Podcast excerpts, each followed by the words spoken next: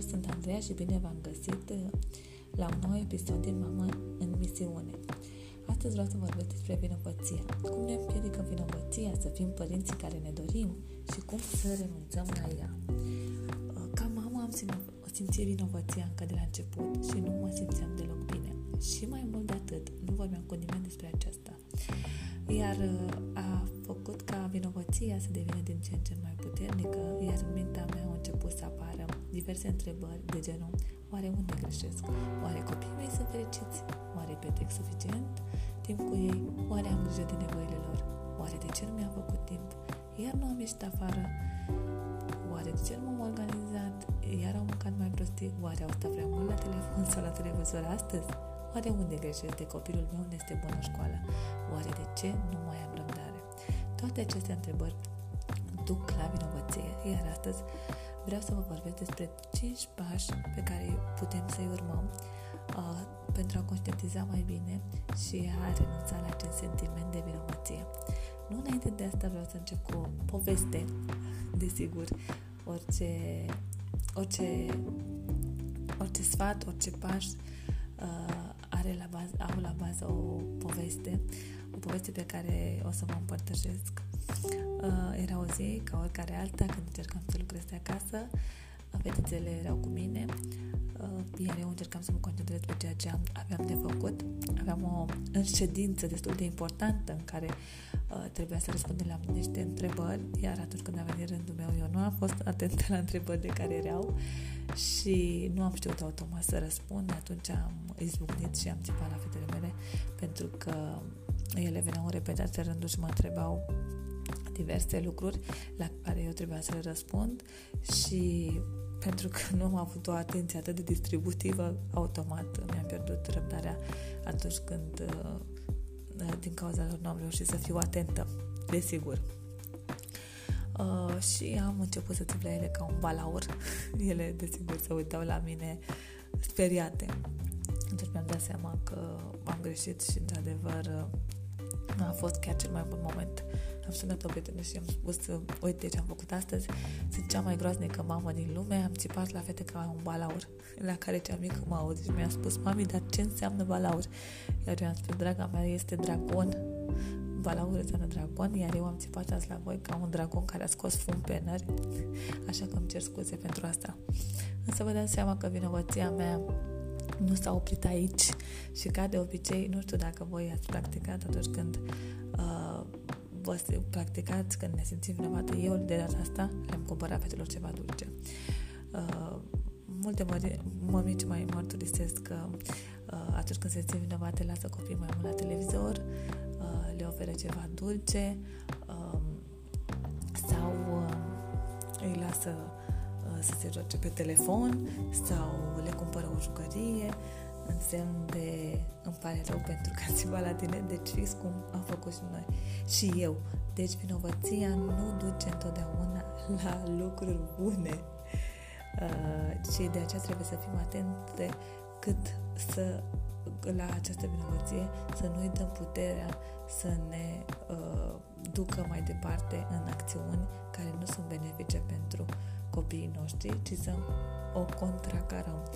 Uh, știți că puterea unui gând uh, în mintea noastră are o durată de 20 de secunde, iar dacă noi hrănim acest gând negativ, cum ar fi în cazul nostru vinovăția cu alt gând, acest, uh, vă dați seama, aceste gânduri negative încep să apară de ce mai, ce mai mult și un singur sentiment de vinovăție negativ se creează un vârtej care ne cuprinde, iar noi stă puterea de a opri acest vârtej în a se crea și a ne opri la acel sentiment de vinovăție. Iar astăzi vreau să vă vorbesc despre 5 pași despre cum putem să renunțăm la vinovăția din viața noastră.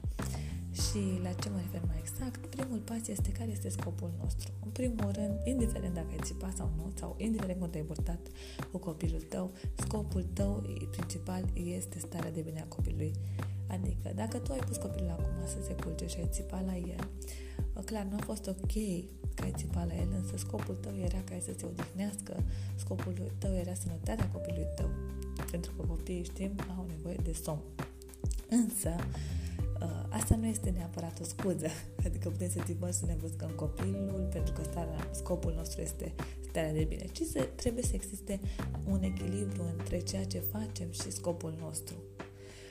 Al doilea pas este să conștientizăm ceea ce am făcut. Conștientizarea, adică ce am făcut concret și să privim faptele la rece.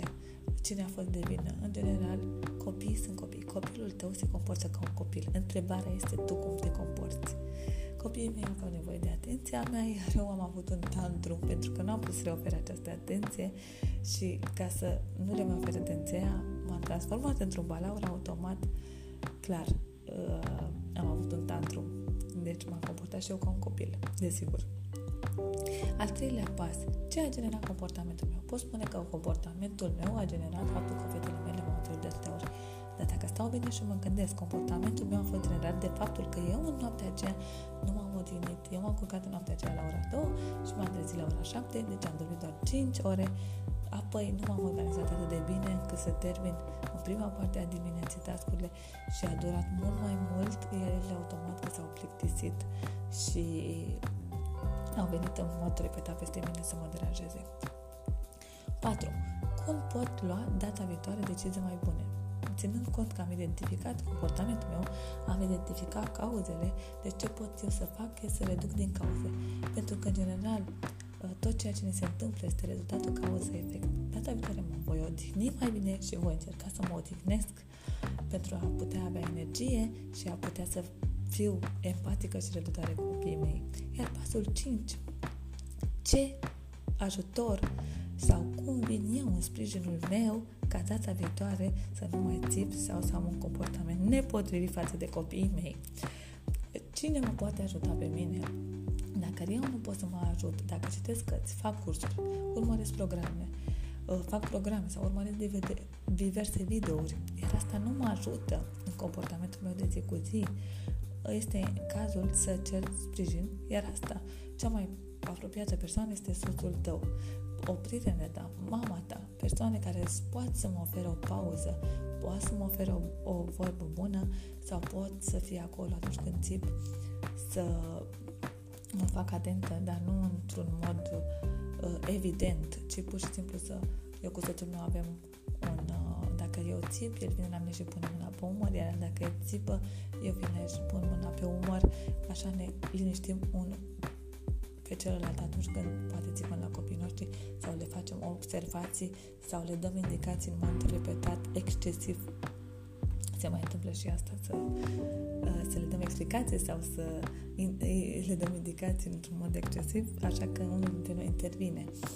Dacă nu sunteți pe aceeași lungime, cu soțul sau cu mama sau cu prietena, puteți desigur să apelați la un profesionist, la un terapeut, la un coach, la un expert în parenting, nu știu la cine simțiți voi nevoia că poate să vă ajute și este mai bine să cereți ajutorul uh, pentru că este mai ușor să prevenim decât să reparăm ceea ce a fost stricat, desigur. Probabil uh, vă întrebați, uh, ok, am citit cărți, am ascultat videoul uh, și da, am participat și la programe, dar nimica din ceea ce am făcut nu se aplică în cazul meu. Și vă înțeleg, vă înțeleg, nu este deloc ușor, vreau să vă spun. Nu este deloc ușor să te transformi de pe o zi pe alta. Și ce vreau să spun? Că inteligența noastră nu crește odată cu inteligența noastră emoțională. Deci dacă noi astăzi citim o carte, automat crește inteligența noastră. Însă, inteligența emoțională, cartea are 200 de pagini. Tu nu ai cum să aplici absolut ce este în cartea aia în viața ta din punct de vedere emoțional. De aceea trebuie să începi cu acțiuni mici. Deci nu vă gândiți că de azi pe mâine se pot face transformări, ci pur și simplu trebuie să fiți perseverenți. Dacă aveți o tactică care vă face să vă păstrați calmul, de exemplu, faceți o pauză înainte să respirați sau părăsiți camera, uh, dacă aveți o metodă, de exemplu, să faceți o pauză, aplicați această metodă timp de o săptămână. Vedeți dacă funcționează. Dacă nu funcționează, să respirați ca să nu țipați, încercați să părăsiți camera atunci când vreți să țipați sau când vă pierdeți controlul timp de o săptămână. Încercați mai multe metode timp de o săptămână și vedeți care funcționează. Este posibil să nu funcționeze. Ce pentru cineva este de succes, pentru tine poate să nu funcționeze. Deci este ok.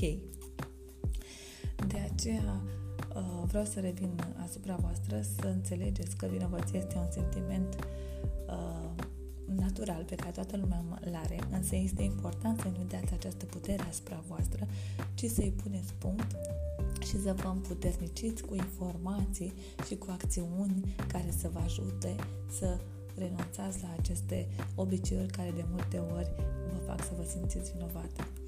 Uh, sper că acest uh, episod să vă fie de ajutor. Uh, dacă doriți să aflați mai multe despre mine, mă găsiți pe andreenache.ro sau pe canalul meu de YouTube Andreenache sau pe Instagram andreeanache.ibu. Vă pup și vă doresc o zi frumoasă. Fii tu astăzi, indiferent de cine ai fost până acum. thank you